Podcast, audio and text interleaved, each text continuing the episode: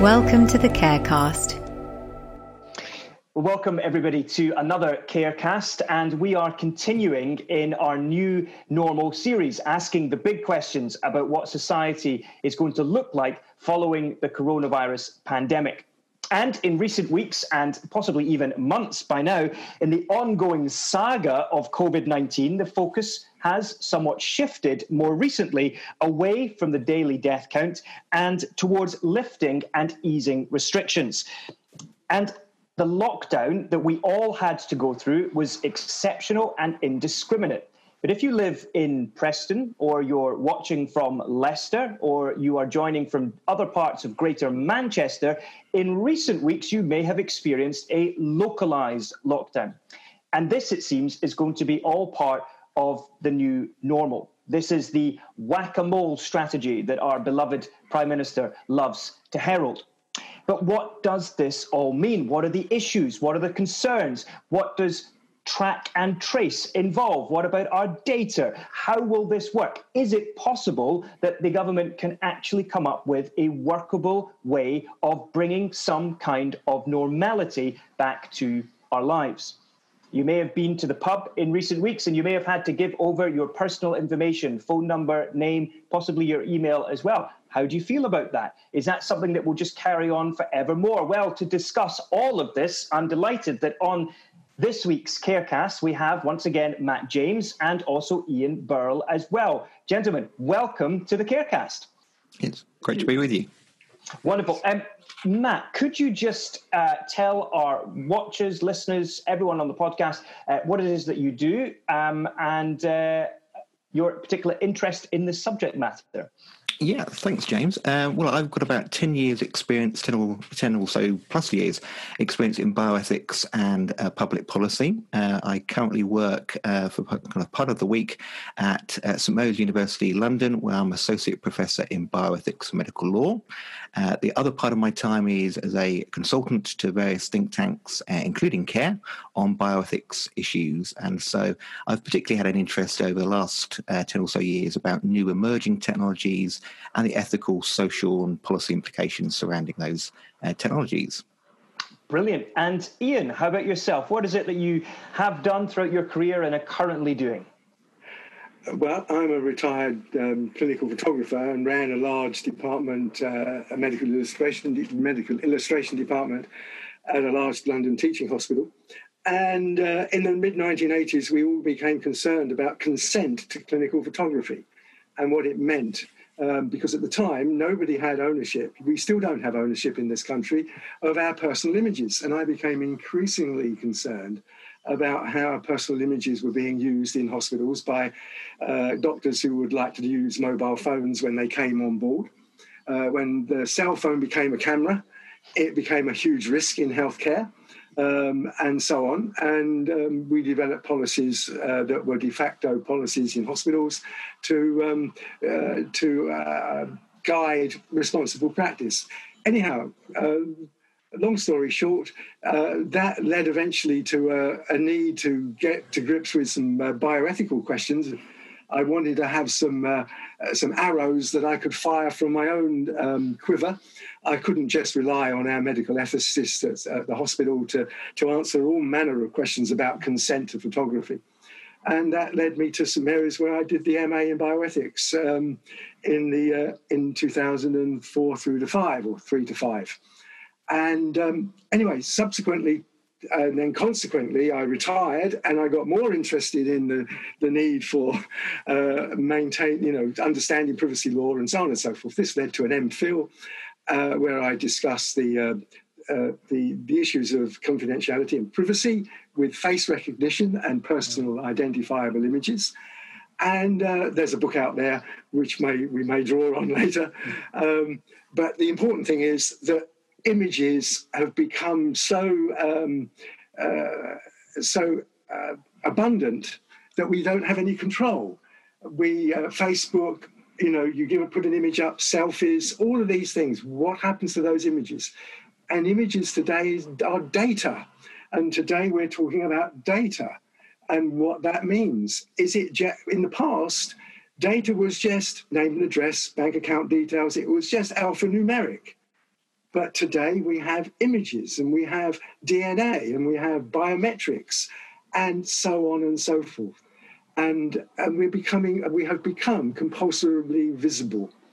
Um, and that's where I where my concern is with the track and trace. Is this just another step towards uh, a society where we do not have any control of how visible we are uh, to uh, to um, to in terms of what goes on with the big data and the centralized uh, activities that go on with government and uh, Google or Apple or any of the other big tech um, um, uh, behemoths that are out there. We don't know what's happening to our data. And this just seems to me another step in the direction where we lose control. It's put up as an idea of consent. Um, the, uh, the, the GDPR asks for consent to biometrics, but it doesn't say you must give consent to photography. It's the one area where face recognition technology is not required to give consent to. Uh, other biometrics, it is, it is fingerprints, eye scans, all that kind of those sorts of things. And we are in this. Um, we're in an area of unknowns. Mm. We know we're learning what the knowns are, but we also know where the unknowns are because of the consequences. Just look how often the government has changed the goal, moved the goalposts with coronavirus and how it's locked down and it's not locked down and it's locked down in one place and not in another. It's schools opening and oh no, it isn't. It's not schools opening.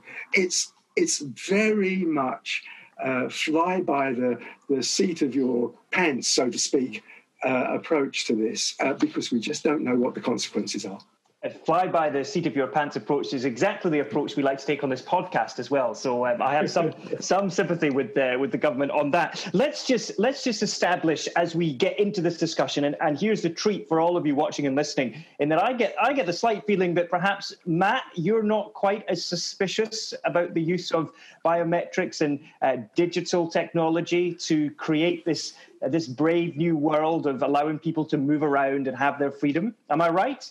Certainly for the purpose of debate this afternoon, oh, this morning rather, I'm quite open to discuss the, the relative benefits, uh, uh, mindful of also the disadvantages and, and the, the, challenges that that face. So I think there's a bit of a trade-off, but we'll, we'll see how much of a trade-off as the conversation proceeds. Absolutely. It's a gloriously diplomatic answer that you've just given there, Matt, and it is my job in the course of this podcast to, to bring out the inner rage within you. That's going to be my, my task. Okay. Good, I good. Wanted, I wanted to polarize it a little bit so that we've got some clear. Indeed, um, yes. Yeah. You know, kind of, uh, what's the word I want? Some light between the two. Uh, Absolutely. Views. Absolutely. Um, well, they've been I, think, too collegiate on previous podcasts, Ian, so you've brought a bit of heat, which is great. Yeah. I, I think my main concern is I don't, I, I, we know in China they have social credits. And are we heading in that direction um, uh, drip by drip? Mm. Um, you know, so that we're not, you know, so it becomes a sort of passive uh, acquiescence to a kind of social credit. We talked about digital What's certificate. The, what is a social credit? What what does that refer to?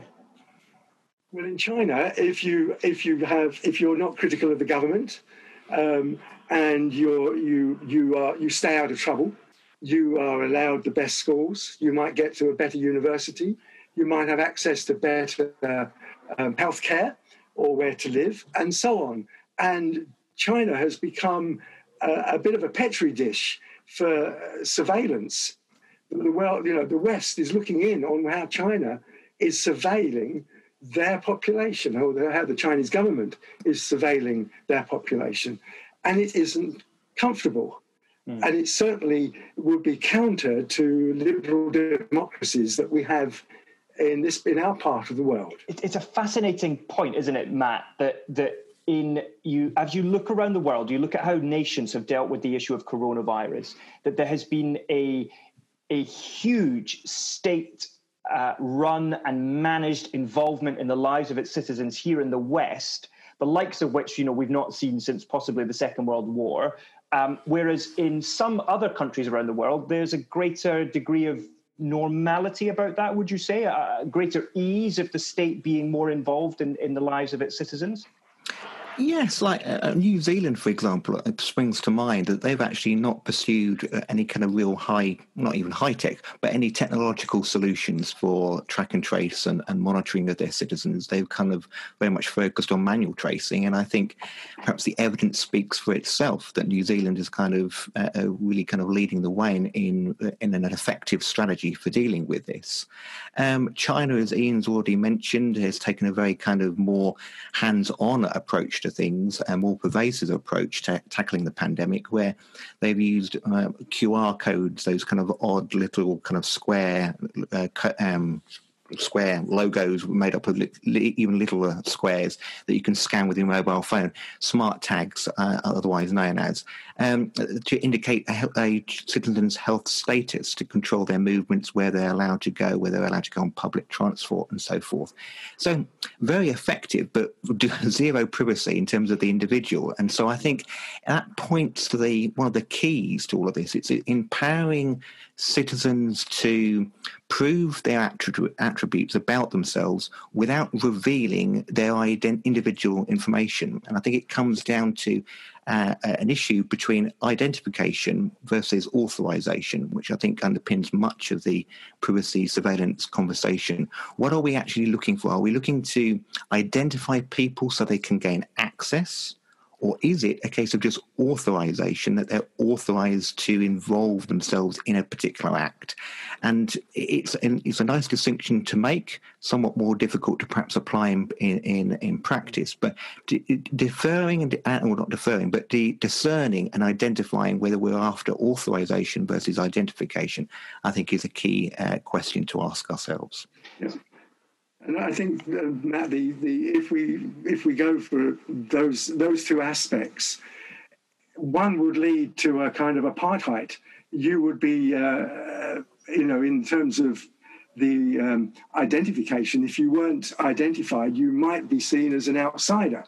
Um, you might be seen as somebody um, not uh, uh, that somebody who is against the public health of your neighbour and in a way, it it kind of um, it associates this sort of utility, kind of utilitarianism where you don't you're seen to be causing harm. Sure. And if we take that uh, that idea that um, we're, we're, the freedom we have is only freedom where we don't cause out someone else's harm. I mean, let's face it. That's why we have traffic lights. Uh, you know, we, we stop at red lights, hopefully, so we don't go crashing into people who are have access in the opposite direction. Um, and so, if we're not careful, we if if we're too um, authoritarian, we could find ourselves um, not by not we consent to stop at red lights because we know it's good for us. However, if we are restricted in a way that upsets our um, our own values, our own set of of understanding who we are as a person um, and our own uh, individuality, are we then seen as an outsider if we say well, my right is better is greater than yours? And are we then talking about rights and whose rights? Uh, and I think we have a good example here of the way of the, uh, the, the debate going on about schools returning. Children have parents parents need to work. How can you have children still at home if parents need to work and the, the economy needs to, to keep going? So you've got those tensions already beginning to emerge. And if we're not careful, this will just overflow into a health scenario where if you don't have something that gives you that identifies you or authentic or authorizes you, um, you you're then going to be you you are then going to have restrictions placed on us or on you, uh, and that will either be you won't be able to have access to, I don't know, the pub, the church, uh, the swimming pool, or any of the other social, even workplaces. So where where are we going to draw the line? This is the great. Uh, the great is, it's the great challenge, isn't it? Because if you just picking up on this idea of, of, the tension that can be created if people stand on their rights. Think about face masks, for example. There is documented examples on social media of uh, individuals who choose not to wear a face mask um, because they have read uh, possibly uh, scientific papers, or perhaps I'm giving them a bit too much credit. Possibly they have read on Twitter that there are scientific papers out there that question the effectiveness, the efficacy of face masks, and yet these these clips tend to be uh, members of the public who are wearing a face mask. Uh, shouting abuse and criticizing and calling into question the honor of someone who's not. I haven't yet seen any uh, social media evidence of it being the other way around. And so that that sense of divide, that's that's already present in our society, isn't it, Matt? Like the face mask thing is is already causing this debate to take place of, of rights and what duty do I have towards the public health? Sure, rights, responsibilities, duties, and so forth. It's interesting, isn't it? I know George Orwell's book 1984 often gets kind of banded out around about this point in privacy and uh, surveillance conversations, and obviously it was a, satirical, uh, a very powerful kind of um, protest novel against, at that point, totalitarianism and for what he believed uh, was a call to arms for a more liberal society. And yet, actually, when you think about it, it, it would appear it was the very nature of our modern liberal society in which we live in today that seems to be feeding this spread of wanting to track, trace, and and uh, uh, monitor our movements. And I suppose liberal societies, like totalitarian, unlike totalitarian ones, are, are diverse. Um, some sometimes accidentally, but sometimes intentionally. We want to be kind of diverse and embrace diversity, but actually the flip side of that diversity is unfamiliarity. You know, there's so many of us, so many of us doing all of our different things that there is diversity and there's unfamiliarity in that.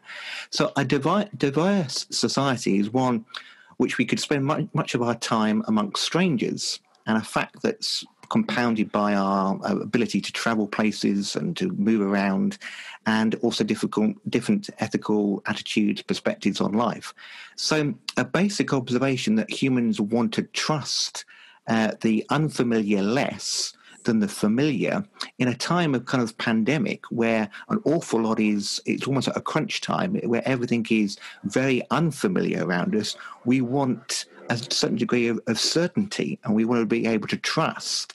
And indeed, with all the applications of technology, uh, many institutions are, are, calling that anything that the government brings about in terms of technology and being introduced to track and trace must be to preserve that element of trust between governments and society and yet it's a, it, it, begins to be this trade-off of well actually we trust more of what we are familiar with but actually in the name of a more liberal society is it actually causing more unfamiliarity and there's a great interplay of, of different factors here yeah. and the, the other thing is that, we, we there's the issue of consent um, yeah. and, and I, I, I happen to I, uh, for want of uh, coining, you know, for want of a phrase, there is, we talk about explicit consent, but there is also passive consent. And passive consent isn't the same as acquiescence. Passive consent says, well, I, I guess I must. Whereas acquiescence is where you put your arm out for a blood test. You don't sign the thing, but your very the very act of putting your arm out for somebody to to uh, for a phlebotomist to take blood from your arm is seen as consent or acquiescence. But passive consent is this sort of slow drift to a sort of a change in our attitude. It's a sort of well, I can't. Uh, well, do I? And it's it's all that sort of kind of nonchalance sort of sets in, and um, and I can't help thinking that we're we're moving towards uh, um, a position in, a, in certainly in healthcare where we're we're expected to give consent for how, how our data is used.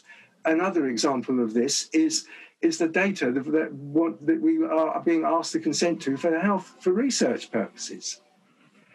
And yet we have got to provide who we are. We've got to consent by giving the, the um, NHSX or whoever, NHS Digital, our permission to look at our records so that they can pass them on to, to Google others.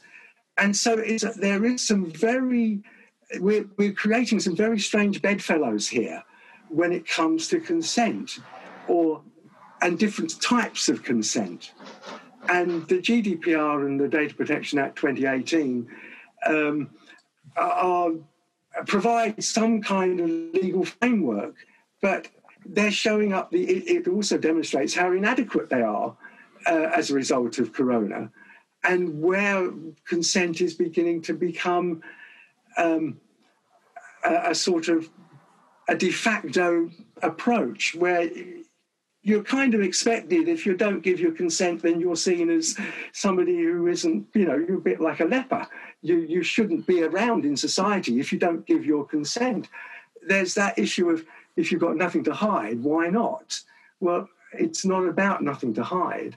And and it's going to polarize society whether you have a faith or not there are those in the uh, a good a typical example now is the anti-vaxxers there are people who are Christians and other faith groups who are against the vaccine, and there are others who don't have any faith at all. Uh, uh, you know, sort of in the in the religious sense of the word, um, and they are, in, and we're we're gaining kind of partnerships with people who are anti this, so we could be the, we become the anti or whatever it is that we're against, and um, the, the the sort of the spiritual aspect of this, and depending on your eschatology, creates all sorts of uh, issues. Certainly for Christians who take a who take notice of of end time scenarios. Sure. And and and this might not this may be too soon to introduce this, but this is where this is, if you like, the elephant in the room for for Christians who who are concerned about end time scenarios and uh, and so on. And it also provides a, a platform for, for conspiracy theories as well. Uh, and so again, we come back to these very strange, odd bedfellows that are being kind of brought together as a result of all this debate over track and trace. So just to unpack a little bit of what you're saying there, Ian, because uh, yeah, it, it, does, you know, all, all really good points that you're making. Surely then, I would tend to agree with the general feeling, I think, that's coming out through the literature and media reports that some privacy infringement is going to be expected in a time like this and during a pandemic. That moving forward, though, it, we've got to demonstrate that benefit to public health to justify its deployment. So, in, in order to introduce some of these track and trace technologies and, and, procedures, the, the public benefit has got to really be clearly identified and articulated for people to get on board with it. Given that the starting point, I think, is that most will say, well, look, we've got to, there's got to be a degree of, uh, uh it clues in the title, track and trace. We've got to monitor where people are going and who they're mixing with. And that, therefore, is going to entail a degree of privacy infringement. But if the benefit of these technologies, if te- te- uh, techniques, processes can be clearly articulated and we can see, then building that relationship of trust that I've highlighted, then most people will feel that they can buy into that. Also, with the understanding that this is for a definite period of time, as opposed to we can allow our data to be accessed for, for this or for the pandemic, but there's a cutoff point. Otherwise, we can see potentially down the line that data could be collected, that could be stored, and then once we're post uh, post COVID, uh, the, and the thought that everyone is carrying in their minds the days that we can put COVID behind us, actually that data could still be used against us or for us by employers to track our health behaviours and uh, and so forth. So, uh, do you think that there is a level of expectation that some privacy infringement is part and parcel of the process moving forward? It's how we control that, or can you see a time when actually, or can you expect a time and actually privacy shouldn't be infringed in in any shape or form. No, I'm not. I'm not against the idea that there will be a need for that privacy um, intrusion. Um, it's the issue, though, of where the data is held and how and for how long. And the important thing here is that we have some very good examples um, of how good uh, how. If we take the model that is used in research, for research ethics, we know that if we if we're part of a if we sign up to a, uh, shall we say a health research project. It's not for our benefit, it's for the benefit of others. But we also know that there will be some kind of, there will be a, a complete anonymization. Um, they'll know that they'll use our data for the, for the purpose that it's only required for. And then when that research is over and it's published and whatever it is, we know that that data may be archived, but it won't be it won't be pseudo anonymized. It will be anonymized. And if we if we um, adopt some of the best practice that is used in research ethic, in research and the ethics that are applied there, and the codes of practice and so on. And I'm talking codes of practice, but that need a legal framework, not just a de facto, well, you know, this is the policy, but there's no law backing it up. It's got to be a legal framework that provides that um, uh, that safeguard and um, certainly, in uh, you know, it, it, wasn't too long ago that the government was defeated over the Snoopers Charter um, regarding uh, certain surveillance uh, law, uh, and that was that was given a sunset clause, and it all disappeared in 2016. Now, the legal framework is there. There's also the Freedoms Act that we might we must uh, um, use as a as a device for providing a framework for the data to be self contained. And yes, it will be important, and maybe James is right that we will need a digital certificate. But we mustn't ostracize those of us who don't have and have never had COVID or what are we going to be doing? We're going to be lining up not for a vaccine, but for an injection to give us the virus so we can get our own antibodies, which I suppose is a bit like a vaccine. Now, I'm being facetious. But the, the, the thing is, there's got to be a legal framework that underpins the security of the data, the way the data is used, and for the length of time the data is held.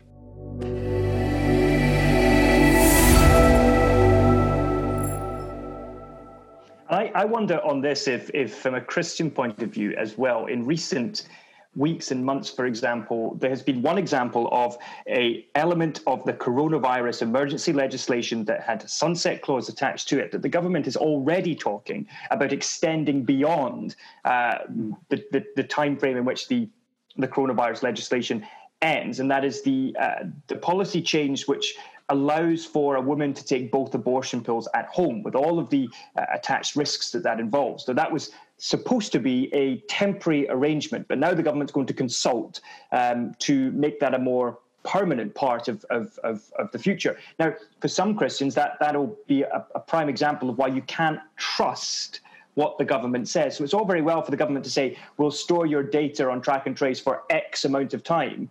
But, but Matt, just picking up on this trust issue, trust is a two way thing. And for a lot of Christians, Absolutely. there is no trust in the government's words. Um, is it is it not the case that the, the government would have to have a fundamental transformation if it was ever to win that trust back? So why should we then trust the government with our with our data? Well, absolutely. What's what's the old adage? Uh, trust takes years to build, but seconds to destroy.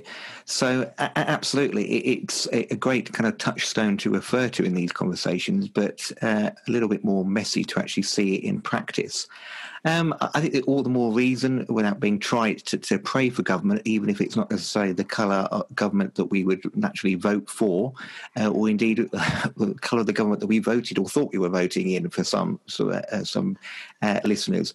So all the more reason to, uh, to, to pray for government. But I, I think there is a massive task on our hands, or on the government's hands, to really rebuild that trust because, and certainly on issues of technology, because we can all all imagine or all can recall perhaps data breaches and uh, uh, certainly surrounding government departments of laptops being left in places and data being uh, mishandled and um, certainly not protected. So it, it is it's a it's a massive undertaking. But I think as many other uh, entities, institutes, um, Ada Lovelace Institute particularly, who's looking into AI and, and data issues. Uh, I think they in their very quick, uh, rapid review, um, evidence review report on this whole issue of, of, track and trace and health, public health identities, they're identifying, look, we've got to work hard with this trust issue because it really won't uh, gain traction and we won't get the, um, uh, we won't jump on board with the government if we haven't got that trust. So it, it is a tough one. And I don't have any easy answers or magic bullets. I don't think, I think I'd be very surprised and very dubious in my response if people were saying, oh, well, to build up trust, do A, B, and C, and there we've got it.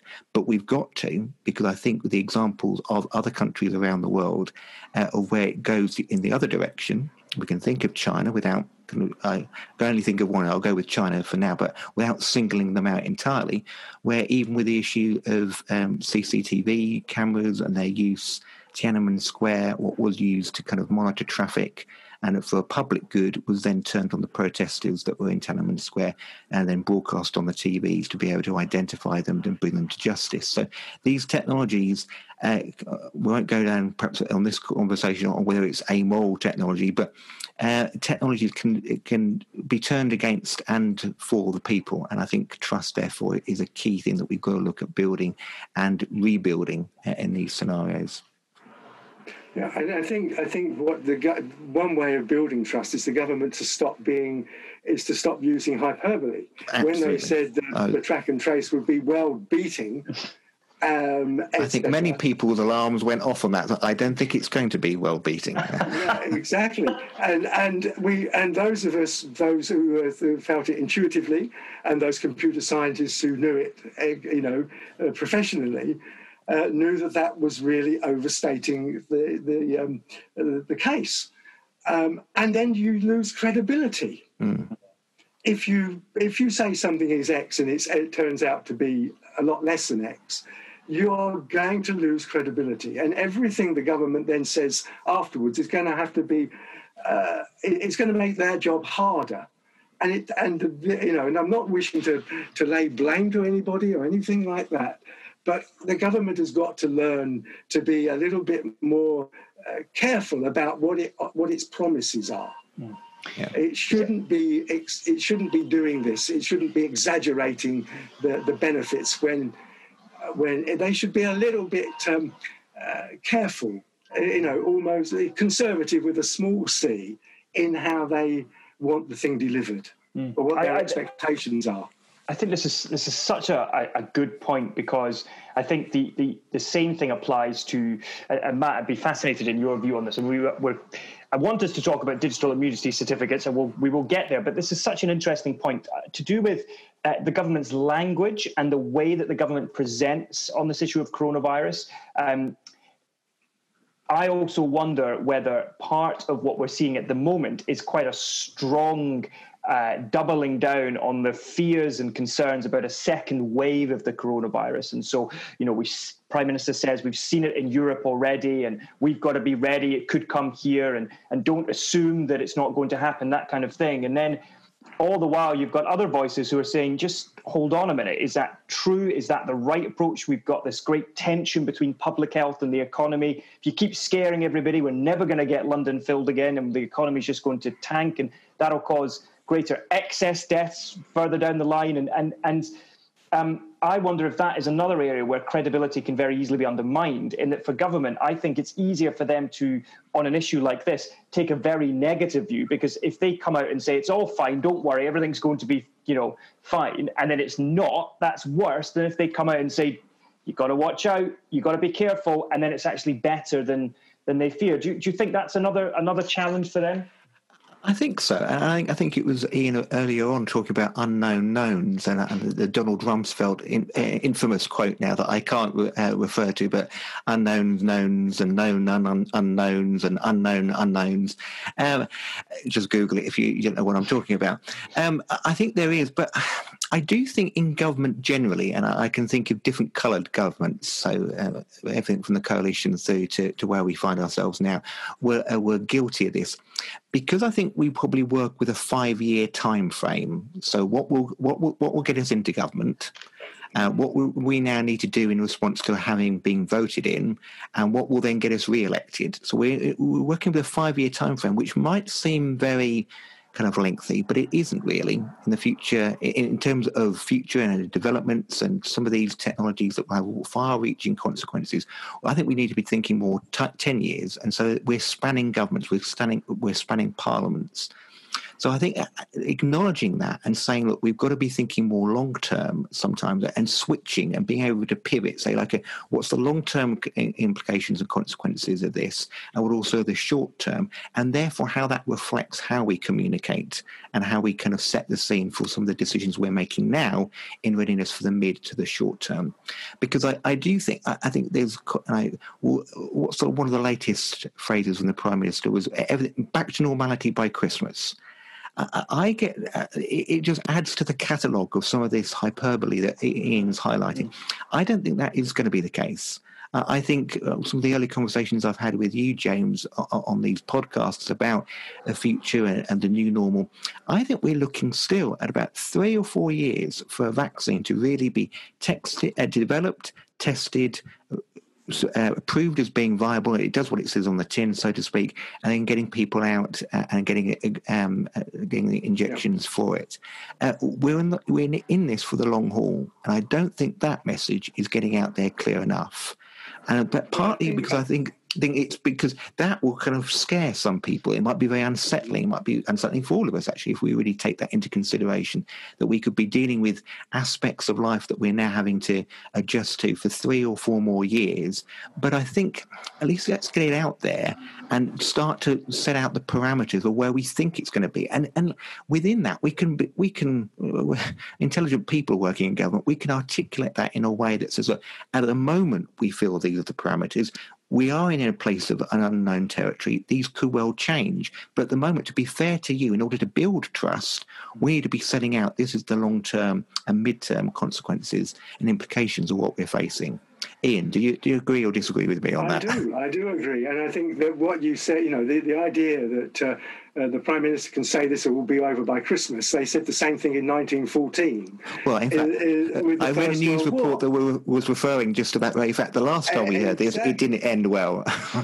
no, and what happened was we, uh, for four years, we uh, that war left everybody stuck in the trenches, mm. um, and it was just fighting over bits of land now, if we take that as a, a metaphor for a linguistic kind of uh, battle between one side and the other, and the trenches are we're all in this together because of lockdown, that's the kind of trenches we're in. Um, we can see that there is that, that description of being over by Christmas, and we knew we, we, history tells us we were not. Um, that optimism was was uh, completely, um, what's the word, uh, destroyed by the time we got to Christmas, I'm sure, for those who were alive at the time in 1914. And nobody knew when it was going to end. So, what will happen here? We'll get to Christmas and it's still continuing.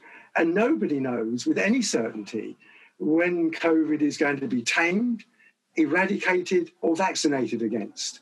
Um, now, there is hope. Viruses do have a way of um, being dealt with. I mean, we live in a sort of world where there's millions of viruses. Well, I may be exaggerating.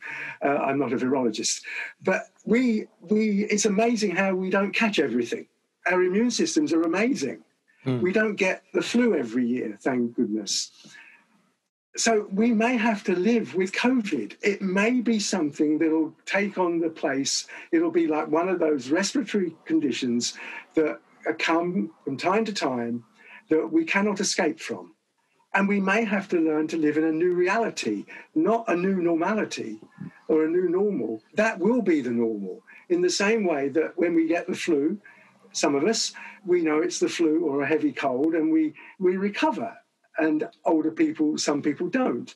But we don't, we kind of, we have, we have a, a relationship with viruses that makes us a little bit um, we've got to be careful. We can't. We shouldn't be complacent, um, but we can't let the virus dictate how we how we live. Sure. Otherwise, we become a slave to uh, to the conditions that the virus is imposing. And if we want our, if never mind liberal society, if we just want to live, if the economy has got to survive, if schools have got to, to continue, if children and young people have got to flourish, as well as family life flourish, we have got to learn to accommodate this virus in a way that is that, that the restrictions will allow. We don't lock down with flu. And thank God there hasn't been a flu pandemic uh, since the 1920s we have got to be mature in how we respond. And I think the governments, certainly governments in the West, have got to allow grown ups, or should we say, mature people, to think for themselves and to allow a certain level of acceptance with caring for others. I, am just conscious um, that maybe we have, uh, this is where Paul in Romans 14 may apply where we look after our brothers and sisters, where we don't impose our rules on them because uh, we're the strong ones. And maybe that is an application of, of that uh, part in Romans in chapter 14. And we may have to learn to live that way uh, for the, going forward, for the foreseeable future. And I think maybe this is where Christians could take the lead, where we could demonstrate that we are behaving in a responsible and credible and healthy way in every sense of that word. Mm. Be fascinating to to see that as part of the church's role uh, as we move forward. How, how can we demonstrate to people that that yes, as you say, we're we're obedient citizens, but at the same time we're not lived in a grip of fear because there is a there's a shed load of fear still in our society, and, and I think it is that sense of, especially nowadays when, and, and correct me if I'm wrong, I don't want to be twee about this, but you know on a daily basis at the moment, there are people in our country dying of a number of other conditions that are not COVID. But we don't do daily press conferences and we don't do dramatic events to do with that. And yet that's the reality. And, and at some point, I think, Ian, you're right. At some point, surely we have to move on from this uh, short term obsession. See, Matt, I think it's not just governments that are short termist. I think society is short term. Um, and I think the media are short term because everything is dictated by a 24 hour news sure. cycle. And that, that feeds it, right? And, and, uh, as Ian was speaking, I'm thinking, well, wouldn't it be great to see um, well, a whole variety of newspapers carrying the kind of conversation that we've had in the last two or three minutes. Mm-hmm. Uh, and there's challenges because we mix messages. And well, actually, a good uh, shaping the conversation, hosting a conversation, saying, that we've got to face up to the reality here, folks. We're getting some good and diverse opinions and perspectives on like life in lockdown, what's beyond lockdown, how is this going to affect us, how we should be moving on." That's the kind of conversation that is, I think, not necessarily difficult to host, perhaps perhaps more challenging because it's causing us to to pivot. Okay, what's the short term? What's the mid term? What's the long term? And I think probably we do, as you're saying, James. We probably live very much, and we we feel comfortable in the short term. What will get me? What will get me through the next week, the next month? What will get us out of lockdown? And please make it may be three or four weeks time. You know, think back to when it was all announced in March, and we were thinking June or July. When it, the next three months, I'm thinking how long that would be. Um, I, yeah, I, I think a wider uh, more embracing conversation, I think, is necessary. The other thing that springs to mind when we were talking about privacy and consent, I know it's something certainly in the field of bioethics, and one that St Mary's and other institutions, I'm sure in the UK, are keen to address more and more, is that very often we view it, bioethics as a westernized bioethics and don't necessarily take into consideration how bioethical issues are interpreted and worked out in other parts of the country. So, say, for example, on privacy and consent and confidentiality, we've had students studying with us from Africa either have come over to study with us or have now since moved over and, and as part of work and study have chosen to study with us. But they smile, sometimes even laugh with astonishment with how much we bang on about privacy and confidentiality in the UK. Because in Africa, it would they say you couldn't possibly keep it confidential that so and so down the road has got a hernia, for example. Everyone would know because that was the approach of community of the mm. society working together, supporting one another. And actually, we wouldn't want it any other way. We would want people to know those details. Now, of course, you've got to work things out. We all are from different parts of the world. We all have our different default ways of living and working, and we need to respect that diversity. But I think that does sometimes help us in the West, certainly amongst those that were studying with those African students. Suddenly, well, yes, what is it that we really cherish and champion about privacy? and confidentiality that we need to hold on to? And perhaps what are the other aspects we can afford to let go? Actually, there's something in being vulnerable with one another and having that sense of community that is a, a supportive mechanism that we want to see more of uh, in our in our society. Well, that, that's a really good point, Matt. The idea that community, in you know African communities and so on, but that but community speaks of something that is um, uh, uh, cohesive, something that is, or if you prefer, self-contained. You know, uh, we you often hear the phrase, you know, it, it takes a village to bring up a child. Sure. Um, uh, maybe that's not true in the West any longer. But um, the, the, the fact is that there is more uh, coherency in in a, in a, in, a, in in some societies where everybody knows each other uh, and so on. And even, you know, you often, you still hear people talking about um, uh, communities in our country where you could, you wouldn't bother to lock the front door even. Uh, whether that's true now, I don't know. But you hear people some generations ago talking about that. But there was that sense of safety, trust, a sense of well-being. Other people's cared for you. But with the advent of social media, with the advent of big data, with the advent of all of these uh, these platforms and uh, and um, collections and repositories of data, our privacy is no longer um, just self-contained within community. It is observed, it is scrutinized, it is surveyed, by unknown by unknown groups, by unknown but, people. But is that a case, Ian, of more data being generated, or is it the case of that amount of data perhaps has always been available? It's what we can do in terms of processing it.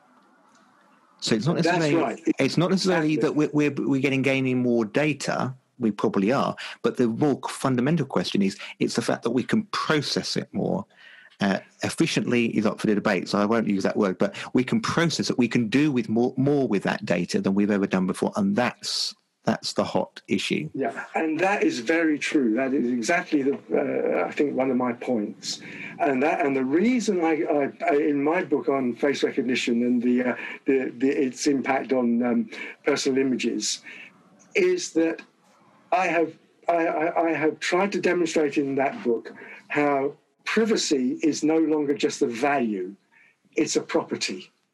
Now, that goes back to the 18th century where uh, a number of philosophers tried to demonstrate what privacy was. But we can, we've got to see privacy as a property now because in the same way that coming back to our, in the old data protection terms, alphanumeric data was data, it was property, similar to intellectual property. Well, our data, we have been digitized, digitalized, uh, and number crunched, if you like. And we, and we become, we have been informatized, to quote um, Irma, uh, Irma de um, uh, term. We have been number crunched. So we're no longer, in terms of data, we are no longer people, we are subjects. We're no longer objects, we are subjects. And that's why uh, privacy in the in the West ought to be seen um, as a property, not merely a value. Um, and this is where the uh, where uh, the law in the UK has not been uh, uh, has not provided a framework for, for such because. Um, it's been said, you know, there, there hasn't been sufficient um, legal framework of jurisprudence to um, establish the right the privacy property right, shall we say, uh, to coin a phrase. Um, and that's the issue: is is uh, we is our if our data is property, why isn't our privacy the same? Mm. And if if companies like Google and Facebook can make money out of it because we're the product, that also um, confirms to me that we our data has value our privacy has value, and value only is measured by its property terms. Absolutely, and um, I think that, and so on. And it highlights a, a, wider issue, I think, that not only affects this conversation, but those concerning AIs, artificial intelligences, and those forms of technology that are deploying uh, AIs. Uh, we can very often feel that we are at the mercy of the big multinationals, uh, Googles, Facebooks, and so forth. But actually, they are, and they are influential, and what they're doing with our data is uh, uh, quite remarkable. But the fact is, no alg- no AI algorithm is as good as the data it has to work with, and who actually is generating much of the data that they need to work with? It's us. And therefore, I think the greater recognition of actually the importance of data and the very fact it's our data. I think if we can raise awareness of that, then we do have a, a fairly significant uh, contribution to make and contribution to give into this whole interaction and relationship with the technology companies that it's our data. I think raising awareness of that, I think, can be can the begin can be the beginnings of that empowerment that actually you know we have uh, we have a part to play and we have such uh, and have a powerful influence and can have a powerful influence on things yeah, moving forward. Right. I just wanted to, to clarify because I might have con- I, I, I, may, I wanted to just uh, be a little bit more a little clearer. Our data objectifies us we are no longer a subject in our own rights. It's our data that matters. Mm. Um, and it's only, and if our data is all that matters, what's the point of us? Um, you know, there is an AI can can basically dehumanize us. Yeah. Um, think of think of how what the what Hollywood are doing now with with the way that CGI works. You can now uh, create avatars and you can reuse what is that will actors one day be made redundant because all you'd have to do is go and create uh, by animation mm. um, uh, movement and so on and use uh, very clever um, sort of uh, CGI to create an illusion that you're seeing the real person. Of course, this this so happened in um, uh, Rogue One, the Star Wars film, part of the expanded universe, where Governor Moff Tarkin, who was in the original trilogy, um, was reincarnated, suddenly reappeared, despite the fact the actor who played him had been dead for a good number of years. And the same thing happened with. Uh, um, Carrie Fisher, I think, I think we played played Princess Leia. That yeah the younger form of her was then sort of created using an avatar thing, um, which is absolutely fascinating. Uh, uh, this whole question of, of it dehumanizing us, of data, dehum- of, of our worth and our value being located more in our data than in the simple fact that we're human and, and made in God's image. Matt, do, do, do you recognize and see that that threat, that challenge is just going to grow and grow and grow because let's face it, data is useful. Data is currency. Data is, oh, uh, I mean, it's so important in our society. Absolutely, and, I think uh, Ian may have something more to say on this, certainly in terms of biometrics and um, uh, tracking and tracing. Obviously, is where we kind of our, our launch point for this conversation. Uh, I think data will become even more important, and there is that danger uh, that it becomes more important than us, than our kind of the human side of things. That we we are uh, dehumanized as part of that process. And um, yeah, I think there were uh, interesting similarities, perhaps with earlier, not uh, necessarily um, out of date conversations, but earlier conversations in bioethics around cloning and, and duplications and things like that. We've kind of almost digitalized that process because we've got hold of genetics, which mm. could be viewed as a form of data and we can kind of almost uh, through uh, these new technologies that are coming through uh, clone and uh, almost create virtual identities as, as, Ian has said. So almost it, as is often the case in, in this sphere of bioethics and emerging technologies the same old questions keep arising, but in new ways. So I think there is a, a, a, fascinating similarity between what we've had discussions concerning cloning in the past now is actually affecting how uh, data is transforming, up for debate, but transforming our identities and a fascinating reminder as well, I guess, of how conversations that have happened in the past and lessons learned or not learned from the past can actually be really helpful in terms of shaping what the future is going to look like, which is, as, as a history student, it's something I'm always keen to bang the drum about. That study, excuse me, the study of history is not some stale, boring, dull topic, but actually incredibly important because, yes, times have changed, communities have changed, society has changed, but the fundamental realities of being human and human nature uh, don't change whatsoever. And they just relocate themselves and, and, and so on. Absolutely, and it touches a little bit about. I've just finished writing a chapter for a book on this. I, I, I will refrain from going into great details, but the philosopher Martin Heidegger, uh, kind of key concern was that we uh, view everything, uh, enframe everything, that we see everything as standing reserve, effectively raw materials, and technology is a way in which we can view everything as a raw material that we can uh, manipulate, we can process, and uh, we just think it's just another form that we can work upon. And actually, he was uh, uh, uh wanting to encourage us to view uh, uh, humanity in, in context, that technology can be a part of that context, but actually, it's so much more than just seeing each other as something that we can kind of work on, that we can kind of utilize in some kind of process in order to get to a, a end result. Mm. Just coming back, as we draw this to a close, I, I do want to just touch on um, these digital immunity passports, which I, I know we, we mentioned before we started recording the podcast, and, and you, you and I, Matt, have spoken about it previously as well. Um, one of the realities with track and trace is that this is supposed to allow for these. And by the way, everyone, I am I am reading from Matt's very helpful notes that he sent me, so this is not my own knowledge at all which also gives me a get out clause if any of this is wrong as well. This is Matt James's notes. It's all back on me, right? That's okay, right, all back on right. you, Matt. Yeah, that's it. That's it. This, this wasn't in the contract, but there is we go. Not? Oh, is it not? Oh well, yeah. I suppose that's what happens when you're a consultant. Um, there are loopholes that we can uh, we can exploit. So rather than lock down the whole population, the idea is contact tracing allows for the selective isolation of confirmed cases and those thought to have been either infected or at risk of being infected. Um, but you've got big challenges uh, with this because it's actually very difficult to kind of um, work out a radius of people who would have been in your vicinity, particularly if you're having a drink at the pub and so on and so forth. And can technology help with the process of contact and trace? And you've identified three possible uh, systems. One is symptom tracking applications. Another is digital contact tracing applications, uh, the much heralded uh, app that was supposed to be launched from the NHS, and we've not really heard much about that in recent months, have we? And then finally, this idea of digital immunity certificates.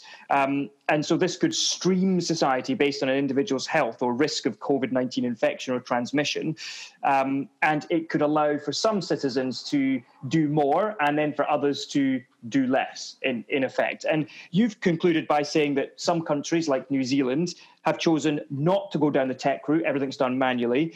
Um, but that um, in the UK, the NHS app looks to be an expensive failure.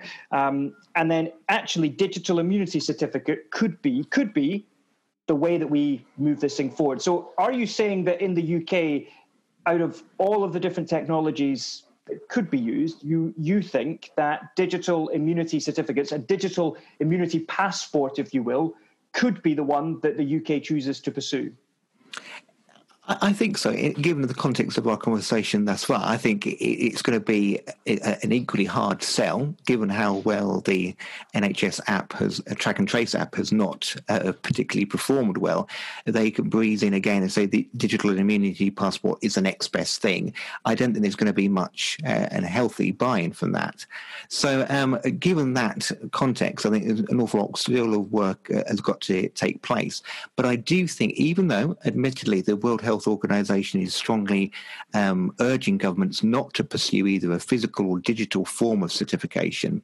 Something like this looks likely to be a way of allowing people to move, certainly in terms of cross-border uh, travel, uh, in a way that will be in a, in a, a monitored way, uh, in a, an effective way to be able to allow people to get from A to B, and to have some degree of um, certainty, I use that inverted commas, to know uh, whether uh, they would be allowed to, say, access public transport or other services. So, forms of this, I think, could well work in a way that track and tracing apps, proximity apps, may not. But I think in, in all of this, we've got to realize, and one of the big things that is going to happen is being able to discern what actually is happening uh, in terms of the technology for a COVID pandemic and what are simply tools and techniques that are quickly being retooled and rebranded by companies to saying, look, this will really help us sort it out. Because I think some things are out there that have been tested, but have not really been tested with a pandemic in mind. And so the public health agenda, we come back to communication, we come back to trust. The public health agenda really has got to be the driving force for these technologies to evolve, as opposed to we've got this technology, surely this is going to help us with COVID, so let's pursue that. We need kind of a little bit of a joined up thinking about actually it's a public health crisis, therefore let the technology evolve from that. Mm. Ian, do you have any concerns about about this this digital immunity certificate, this digital immunity passport idea? Well, I think I think the um, um, if it's something that you're going to have on your phone and you're not carrying your phone, or you don't yeah. have a phone, how's it going to work? Not every, you know, we, I don't know what the t- uptake of numbers are for phones, but let's assume for a minute that, uh, as we know, that uh, you get certain age groups are more um, uh, more prone to the severity of of COVID. And, and though as we go up in age, it was 70, it might be 60, it could be whatever it is. Um, I don't know how many 60 to 80 year olds, should we say, have a mobile phone especially one of the smart ones that would be capable of holding um, some kind of uh, chip, you know, kind of an app on it that would say that you've got this certificate. So, what are we going to do? Are you going to wear a bracelet with a tag on it? Are you going to have, uh, you know, what would be the technology that would demonstrate wherever you are that you are you have this immunity certificate? I mean, if we take the idea that if to go to certain parts of the world, you might need a yellow fever vaccination, where you get a certificate, you take that with you, and you're only allowed to enter the country with that if you've got an up-to-date certificate. They check it at immigration. So, are we to say then, if you don't have a digital certificate, you'll have a paper one, and wherever you go into a social uh, situation like a shop, a church, a place of worship, your barber or hairdresser, you take your certificate to say that you've got this immunity, either by a vaccine, uh, vaccination, or because you've got anti antibodies. Um, how's it going to work where technology isn't doesn't isn't available to people because they haven't got the means? Mm. Um, these are the sorts of things that we need to overcome. And it wouldn't go beyond anybody's uh, thinking to think that some of the computer scientists are probably thinking, well, we. Uh, uh, uh, we we put devices in dogs. Why can't we carry a chip in our wrist? You know, so in a way, we're back to this this whole scenario of what freedoms are we going to give up to remain free? Yeah. Um, and and I think that uh, this is where the debate could be heading. What freedoms do we have to give up in order to be free? We talk about freedom of expression. We talk about freedom of movement. In the West, those are arguably inalienable, inalienable rights. But we are moving to a society, towards a society that means that our freedom is restricted uh, by way of movement. Um, our freedom of expression can continue because, well, there'll be platforms for doing so, hopefully. But if it's about freedom to, to move around, but our freedom to uh, uh, consent to the process that we may or may not agree with, what are we, uh, where are we heading with this, and how would this digital certificate work, uh, given uh, the, the, for it to work well, it's got to be taken up by an awful lot of people. Mm. Absolutely. Uh, no, I, I, agree entirely with what, what, Ian was saying there, um, and not only in terms of the technology side of things, but it, it, we've also got to realise that immunity testing, I think, in some degree, is going to be a key part of the strategy of the exit strategy. I think it's been referred to as moving out of a, a pandemic, but ac- um, actually, it's the accuracy of the form of testing that I think we also need to be careful of. You know, there's agreement around uh, and amongst the scientific community that. Um, antibodies do exist in some form, but there's no agreement as to the parameters. So, uh, the time constraints of immunity, for example, is it do we have immunity for three months or is it three years? Is it is it as accurate as we think at the moment? So, I agree. I think some form of immunity passport will feature as some part of an exit strategy, I would suggest at this stage. But how well it's designed uh, is also reflected, I think, in not only in the technology, but how effective you know is immunity based on what we know now, um, the uh, the time constraints involved, and is it an accurate form of testing to begin with? And I think these are all unknowns that we have yet to explore. But I think there is sufficient interest in this area that I think uh, it, it's certainly that's not going to. This is not going to disappear as quickly as I think track and trace apps uh, will, because I, I just yeah, that that's been and gone, I think. Uh, but in terms of immunity passports, I think there's there's pro- there's progress being made. Um, I think I might have mentioned it earlier, but in, in Estonia, uh, a, a, a, private company, I think um, TransferWise, uh, is working pro bono on developing uh, passports in this way that are being tested in Estonia to see their effectiveness. Uh, they're not wanting to run them out yet until there's there's some scientific consensus that actually the uh, COVID nineteen immunity is something that, that is viable to track and uh, to, to trace. Um, so uh, there's it's not gone public yet, but there's certainly testing and things are certainly at that stage where it, this could roll on and develop further uh, if everything comes together.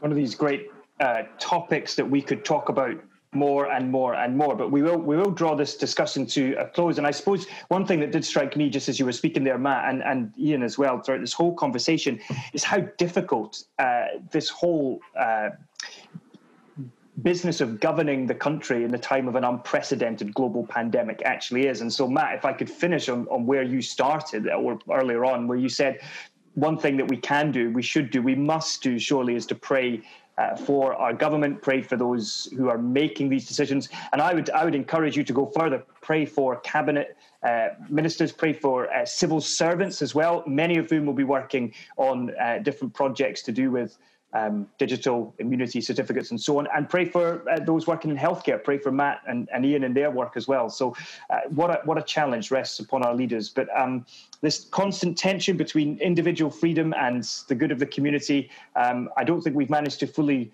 resolve that tension in, in this carecast, but I hope that we have given you all something to think about. So we'll be continuing with our new normal series in the coming weeks, uh, and you'll be able to watch this episode on uh, catch up both on YouTube and also on our SoundCloud account on our website uh, as well. So thank you again so much to Matt, to Ian. Thank you for being with me on the Carecast, and I look forward to being with you, you again in a few weeks' time. You've been listening to the Carecast. Remember to subscribe to get the latest episodes and find out more about the work of Care on care.org.uk. Care for what you believe.